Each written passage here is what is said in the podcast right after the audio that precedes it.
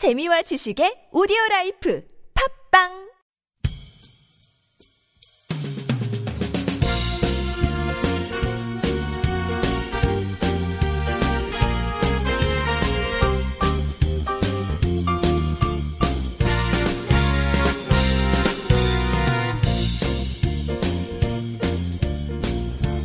안녕하세요 이동 기자입니다. 안녕하세요. 문경 기자입니다. 네 요새 한국에서는 가장 큰 이슈죠. 최순실. 예 네. 순실이 예 시리 시리 씨가 여기저기 지금 안낀 데가 없다 이런 얘기가 있지 않습니까? 네, 뭐, 아우 아무튼 한국 사회 진짜 모든 건 다 최순실과 연관돼서 지금 막 드러나고 있어요. 폭로되고. 네. 근데 어쨌든 이런 이제 국정농단 사태가 한국 사회를 뒤흔들고 있는데 이 저희는 북한 전문 방송이잖아요. 네. 북한 소식을 전문으로 다루는 건데 이 북한과 관련한 것에도 이 최순실 씨가 관련이 됐다라는 얘기가 있어요. 아 예, 그렇습니다. 네. 네, 최순실의 예언이 있었다는 거예요. 네. 그, 그 예언 때문에 박근혜 정부의 대북 정책이 어, 결정된 거다. 음, 뭐 이런 얘기가 있죠. 어, 사실 뭐 이, 이 최순실 씨가 어떤 사람이냐에 따라서 여러 가지 얘기가 있지만 결국 뭐 사이비 무당이다 이런 얘기가 많은데 네. 결국 사이비 무당에게 이 대- 나라의 대북 정책이 오락가락했다라는 소리 아닙니까 지금? 그렇죠. 아주 심각한 거죠, 사실. 네.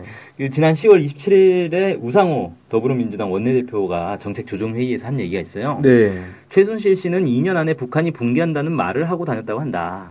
박근혜 대통령이 최순실 씨의 주술적 예언에 현혹돼 남북 정책이나 외교 정책을 펼쳤다면 심각하다. 이렇게 이제 비판을 했는데 음. 실제로 박근혜 대통령이 10월 5일 제10회 세계 한인의 날 기념식에서 축사를 했는데 뭐라고 했냐면 결국 북한은 자멸에 이를 수밖에 없게 될 것 이렇게 얘기를 했어요. 그러니까 이거 말고도 기회가 있을 때마다 주로 했던 얘기는 북한이 곧 망한다는 얘기를 많이 했었거든요. 네. 그래서 이걸 이제 통칭 북한 붕괴론이라고 이해할 수 있는데 근데 이거는 사실 이명박 정부 때부터 이런 얘기가 있어가지고 김영삼 정부 때도 있어요. 근데 이제 어쨌든 최근에 있었던 건 이명박 정부니까 이명박 네. 정부 때부터 있었는데 그때부터도 전문가들이 아니다라고 얘기했지 않습니까? 예. 사실 이제 전문가들 입장이 많이 갈려요. 뭐 북한 곧 망한다라고 주장하는 전문가들도 많이 있고 음. 어, 아닌 것 같다라고 얘기하는 전문가들도 많이 있는데 네네. 문제는 시간이 가면 갈수록 북한 붕괴론에 대해서는 부정적인 음, 전문가들이 늘어나고 있다는 겁니다. 음. 왜 그러냐면 아까 얘기한 것처럼 김영삼 정부 때부터 있었단 말이에요. 네. 94년도에 이제 북한 망한다라는 얘기가 막 한참 돌았고 뭐 미국에서는 333 이론이라는 게 있었잖아요. 네네. 뭐 북한이 뭐 3일 만에 망할 거다. 늦어도 3개월 만에 망할 거다. 아무리 늦어도 3년 안에는 망할 거다. 네. 뭐 이런 게 있었는데 97년이 딱 됐어요. 3년이 지났어요. 안 망했어요. 그때부터 많은 사람들이 이제 혼란에 빠지기 시작했죠. 이제 그래서 페리 프로세스라고 페리 보고서 나온 이유가 바로 그것 아니겠습니까? 그렇죠. 예. 그리고 그 이후에도 계속해서 북한이 망할 거다라는 얘기가 주기적으로 나왔는데 크게 이제 보면은 한 네 번에 걸쳐서 나왔다 그래요. 음. 그러니까 이번까지 해서 네 번에 걸쳐서 나왔는데 계속해서 북한 망한다 망한다 했는데 안 망한 게 반복되다 보니까 이제는 이제 북한 망한다고 얘기한 사람인 양치기 소년이 된 거 아닙니까? 많은 국민들도 잘 안 믿으시는 것 같더라고요. 이제 네. 또, 또 저 소리야? 거 이렇게 되니까. 지겹다. 막 이런 이런 얘기가 대다수던데. 음. 그러다 보니까 이제는 대부분의 이제, 아, 그래도 좀 명예를 중, 중시하는 전문가들은 북한 붕괴론은 아닌 것 같다. 어, 음. 이렇게 얘기를 하는 거죠. 네. 네. 자, 그래서 이제 북한 붕괴론이 허구다라고 얘기한 사례들 좀 이제 모아봤는데, 그 이제 학자나 전문 연구가들 얘기를 쭉 보면요. 네. 그 백학순 세종연구소 수석 연구위원이 그런 얘기했어요. 핵심 엘리트는 분열되지 않고 경제 상황은 오히려 나아진 측면도 있어 북한 체제의 균열, 붕괴 조짐은 나타나지 않는다. 뭐 이런 얘기를 했고요. 네. 그다음에 김용현 동국대 북한학과 교수도 그 신문에 기고한 건데 해외 체류 종업원의 집단 탈북과 외교 관의 망명 등으로 김정은 정권이 심각한 균열 조짐을 보이고 있다는 박 대통령의 분석에 동의하기 어렵다. 어, 그러면서 고난의 인구 시기에 황장엽 비서가 탈북을 했는데도 30년이 지난 지금까지 북한 체제는 유지되고 있다. 뭐 이렇게 이제 반박을 했고요. 네. 또 대북 제재를 통해서 북한을 붕괴시킬 수 있다 뭐 이렇게 얘기를 하고 있는데 중국이 제재에서 발을 빼고 있다 이런 걸 이제 얘기하면서 제재 단계에서 발목이 잡혀가고 있는데 체제 균열과 붕괴로 이어진다는 논리는 희망 사항이다 이렇게 음. 일축을 했습니다. 네. 그다음에 임혁 백 고려대 정치의 외교학과 교수는 외부 세력에 의한 강제적 체제 변화 시도는 오히려 북한의 내부 결속을 강화했다. 어, 북한이 예외적인 생존 능력을 보이고 있어 급작스런 자체 붕괴는 매우 먼 이야기다. 뭐 이렇게 좀 진단을 했고요. 네. 또이 임 교수가 관련된 논문을 쓴 것도 있어요. 작년 겨울의 논문에 북한 붕괴론의 허구성 이런 논문도 썼는데 어, 이거 뭐 직접적으로 얘기를 한, 한 예, 거- 한 거네요. 전문적으로 네. 다뤘죠. 크게 네 가지 근거를 들더라고요. 첫 번째가 어, 중국이 북한 체제의 붕괴를 어떤 수를 쓰더라도 막으려 할 것이다. 음, 그리고 네. 두 번째가 핵에 의한 안정과 생존론이 있다. 그러니까 핵을 가지고 있으면 오히려 안정되고 생존할 수 있다. 뭐 이런 이론이 있다는 거예요. 네. 그 다음에 경제 위기 등이 혁명이나 정권 붕괴로 이어진다는 자유주의 혁명 이론은 경험적 증거를 거의 발견하기 힘들다. 어, 그러니까 이 혁명 이론은 현실에서 나타난 게 거의 없다 이 얘기지 않습니까? 예, 그러니까 경제가 어렵다고 해서 무슨 정권이 붕괴된 사례는 없다. 뭐 이렇게 음, 얘기하는 거죠. 네. 음, 그다음에 마지막으로 이 공산당이라고 표현했더라고요. 이분은 교수님이 왜 노동당이라는 표현이 있는데 원래 이런 노동당이죠. 어, 그러네요. 아니, 뭐, 다른, 뭐, 사회주의권 붕괴 허구성이라고 하면 이렇게 했을 수도 있을 것 같은데, 예. 북한이라고 딱 찍었는데, 네. 아, 하여튼 그 이렇게 표현했어요. 공산당이라는 제도화된 대중정당이 나라를 지배하는 핵심적인 역할을 수행하는 근대적 사회주의 체제가 이제 북한이기 때문에 장기 지속성을 갖는다. 그러니까 아. 쉽게 말해서 노동당이 이제 국가를 이제 핵심적으로 운영을 하고 있는 근대적 사회주의 체제를 북한이 갖추고 있기 때문에 장기 지속성을 갖게 된다. 그러니까 뭐, 흔히들 뭐, 왕조 아니냐, 이렇게 얘기를 하는데, 그렇게 전 근대적인 게 아니다. 예. 근대적인 체제다. 이렇게 이야기를 하신 거군요. 예, 그렇죠. 그래서 이런 네 가지 이유를 들면서 북한은 붕괴하지 않는다. 이렇게 얘기를 했더라고요. 네.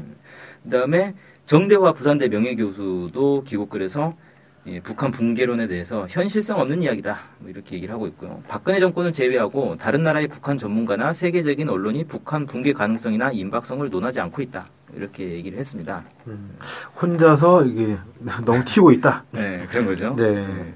그다음에 언론인들도 예, 얘기한 것들이 있는데 그 김영희 중앙일보 대기자가 90년대부터 지금까지 네 차례 북한 붕괴론이 대두가 됐다. 뭐 이렇게 얘기하면서 북한에서 민중의 소요가 일어날 가능성은 거의 없고 북한판 김재규나 궁정 쿠데타를 기대하기도 어렵다. 뭐 이렇게 얘기를 했어요. 음, 그다음에 그러면 북한을 붕괴시키는 거는 전쟁밖에 방법이 없는데 이건 여러 여건상 불가능하다.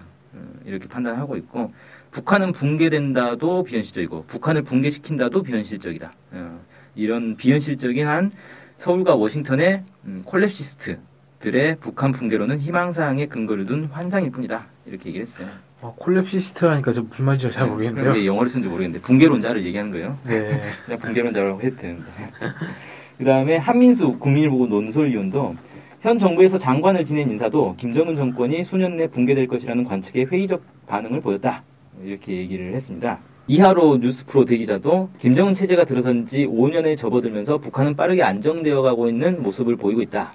어, 미국 정계에 정통한 한 소식통도 북한 붕괴설에 대한 미 정계 분위기에 대해 묻자 단호하게 희망사항이라고 부정했다.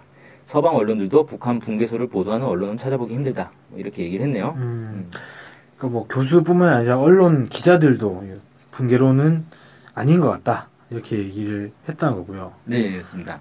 그다음에 뭐 또 많은 사람들이 그런 얘기했죠. 지난 8월 15일 광복절 대통령 경축사를 두고 정세현 전 통일부 장관도 이런 얘기를 했어요.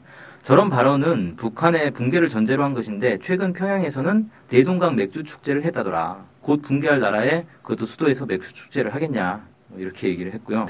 음. 네. 정경화 남북 물류 포럼 사무국장도 칼럼에서 북한 조기 붕괴론이 나를 설득시킬 만한 이렇다 할 근거를 제시하지 못하고 있다. 거의 모두 막연한 주장에 근거하고 있다. 뭐 이렇게 지적을 하면서 음, 이런 배경에 대해서는 기본적으로 한국 사회에 북한 체제를 인정하고 싶지 않은 심리가 깊숙이 뿌려, 뿌리 박혀 있기 때문이다. 어, 그래서 이런 붕괴론이 끊임없이 제기되는 거다. 이렇게 분석을 했어요. 네.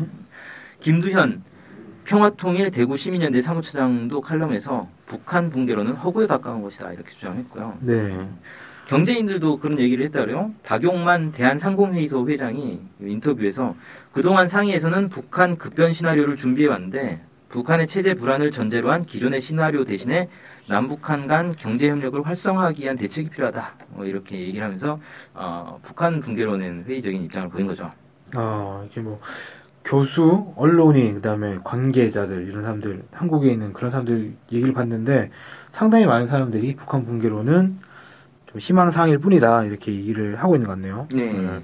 해외에서도 이런 북한 붕괴론에 대해서 얘기한 게 있을 것 같거든요. 네, 몇 개만 좀 찾아봤는데 그 버엘벨 전 주한미군 사령관이죠. 음, 미국의 소리 인터뷰에서 북한 정권의 붕괴 임박 전망에 대해 전적으로 동의하지 않는다. 어, 중국이 국익을 위해 수십 년째 대북 현상 유지 정책을 고수하고 있어 내부 붕괴 가능성은 거의 없다. 중국의 정책이 바뀔 가능성도 적어 보인다. 이렇게 주장을 했습니다. 어, 그다음에 존 메릴 전 미 국무부 정보조사국 동북아 팀장도 인터뷰에서 사람들은 북한이 결국 사라질 것으로 잘못 생각했다. 물론 이는 오산이었고 난 당시에도 이에 동의하지 않았다. 음. 이렇게 어, 자기는 발을 빼네요. 나는 반대야. 내 아니라 그랬잖아. 그렇죠. 음. 네. 그다음에 그레고리 토롤라야 러시아 과학 아카데미 경제연구원 동아시아 연구원장도 이제 기고글 해서 북한은 절대로 붕괴하지 않는다. 허망하십니까? 이런 제목의 기고를 했어요. 아, 뭐 북한 붕괴론자들에게 던지는 말이군요. 네. 한반도 통일에 대한 전제 조건으로 북한의 붕괴 임박을 고려하는 시각이 지난 25년간 남한과 미국 정치계의 주류를 차지하고 있다. 근데 이건 잘못된 판단이다. 그것 때문에 지난 25년이 한반도 화합에 잃어버린 시대가 됐다. 뭐 이렇게 분석했네요. 아, 재밌네요. 25년 동안 북한 곧 망한다, 망한다, 망한다 네. 하니까 25년 동안 안 망한 거네요. 네, 아, 그렇죠.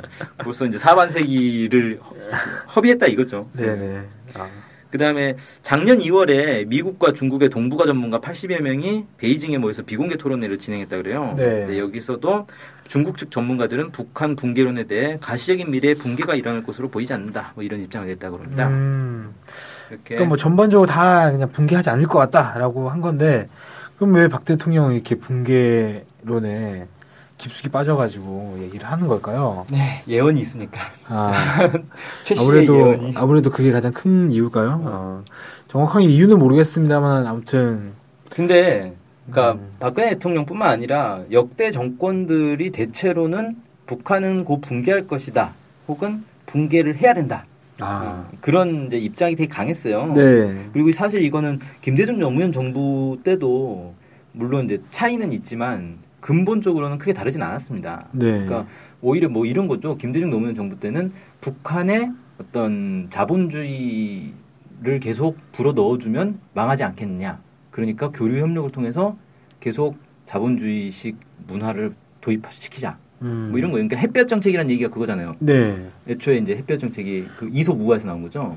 그러니까 결국 외투를 벗겨야 되는데 강압으로 벗길 거냐 따뜻하게 해서 벗길 거냐 이거 아닙니까? 그렇죠. 예. 그래서 이제 북한이 햇빛 정책이라는 표현에 대해서 상당히 거부감을 드러냈고 그래서 대북 포용 정책이라고 이름을 바꿨어요. 네. 예. 근데 요즘은 다시 또 햇볕 정책이라는 표현을 많이 쓰던데 그왜 그런지 모르겠어요.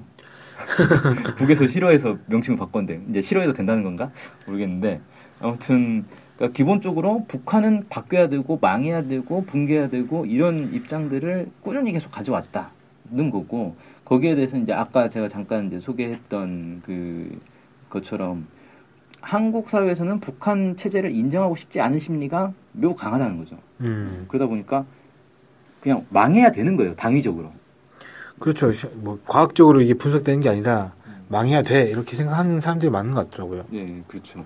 그러니까 시- 시- 그런 시각으로 보니까 현실을 보면 망해야 되는데 망할 것 같은 조짐들이 막 보인단 말이에요. 어, 탈북자가 나왔어. 망할 것 같아. 근데 사실 탈북자가 나온다고 망한 사례가 전 세계적으로 없거든요. 베트남 보세요. 베트남 전체 인구의 몇 퍼센트더라? 아무튼 꽤 많은 사람들이 보트 피플로 빠져나갔어요. 안 망하잖아요. 음, 그러니까 오히려 그 자본주의를 지향하는 사람들이 빠져나가면서 사회주의를 더 하기 쉽게 돼버렸죠. 역설인데요. 그건 네. 약간 어. 뭐 한국도 이민자라든지 아니면 뭐 밀항을 통해서 일본으로 간 사람이라든지 상당히 많은 걸로 알고 있는데 뭐 그렇게 정- 어마어마하죠. 정 확하게 숫자가 다 파악되지 않긴 하지만 상당히 많은 걸로 알고 있는데 그렇게 치면 한국도 지금 진즉 망했죠. 네. 근데 그런 그러니까 그런 잣대로만 보면 정확하게 상황을 볼 수 없을 것 같거든요. 그렇죠. 네.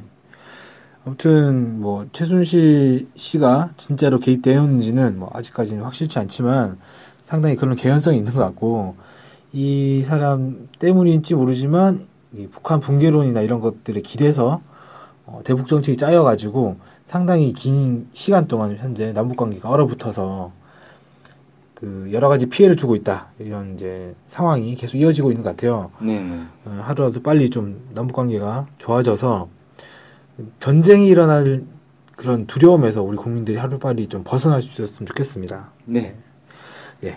네, 오늘 고생하셨고요. 오늘 방송 여기서 마치겠습니다. 고맙습니다. 고맙습니다.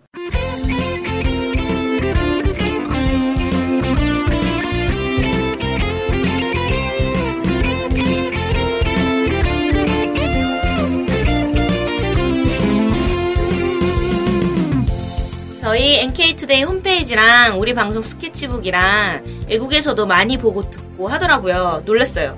네, 해외 동포들께서도 통일에 관심이 많으시거든요. 네.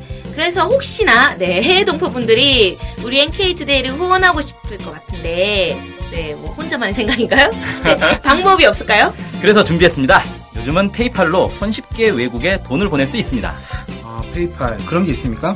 어떻게 하면 되는 거죠? 네, NK투데이 홈페이지에 오시면 배너가 있습니다. 아니면 페이팔 홈페이지에서 저희 이메일 주소 nktoday21 골뱅이 gmail.com으로 보내시면 됩니다. 와, 이렇게 간단하고 좋은 방법이 있군요. 해외 동포 여러분들의 많은 후원 부탁드립니다.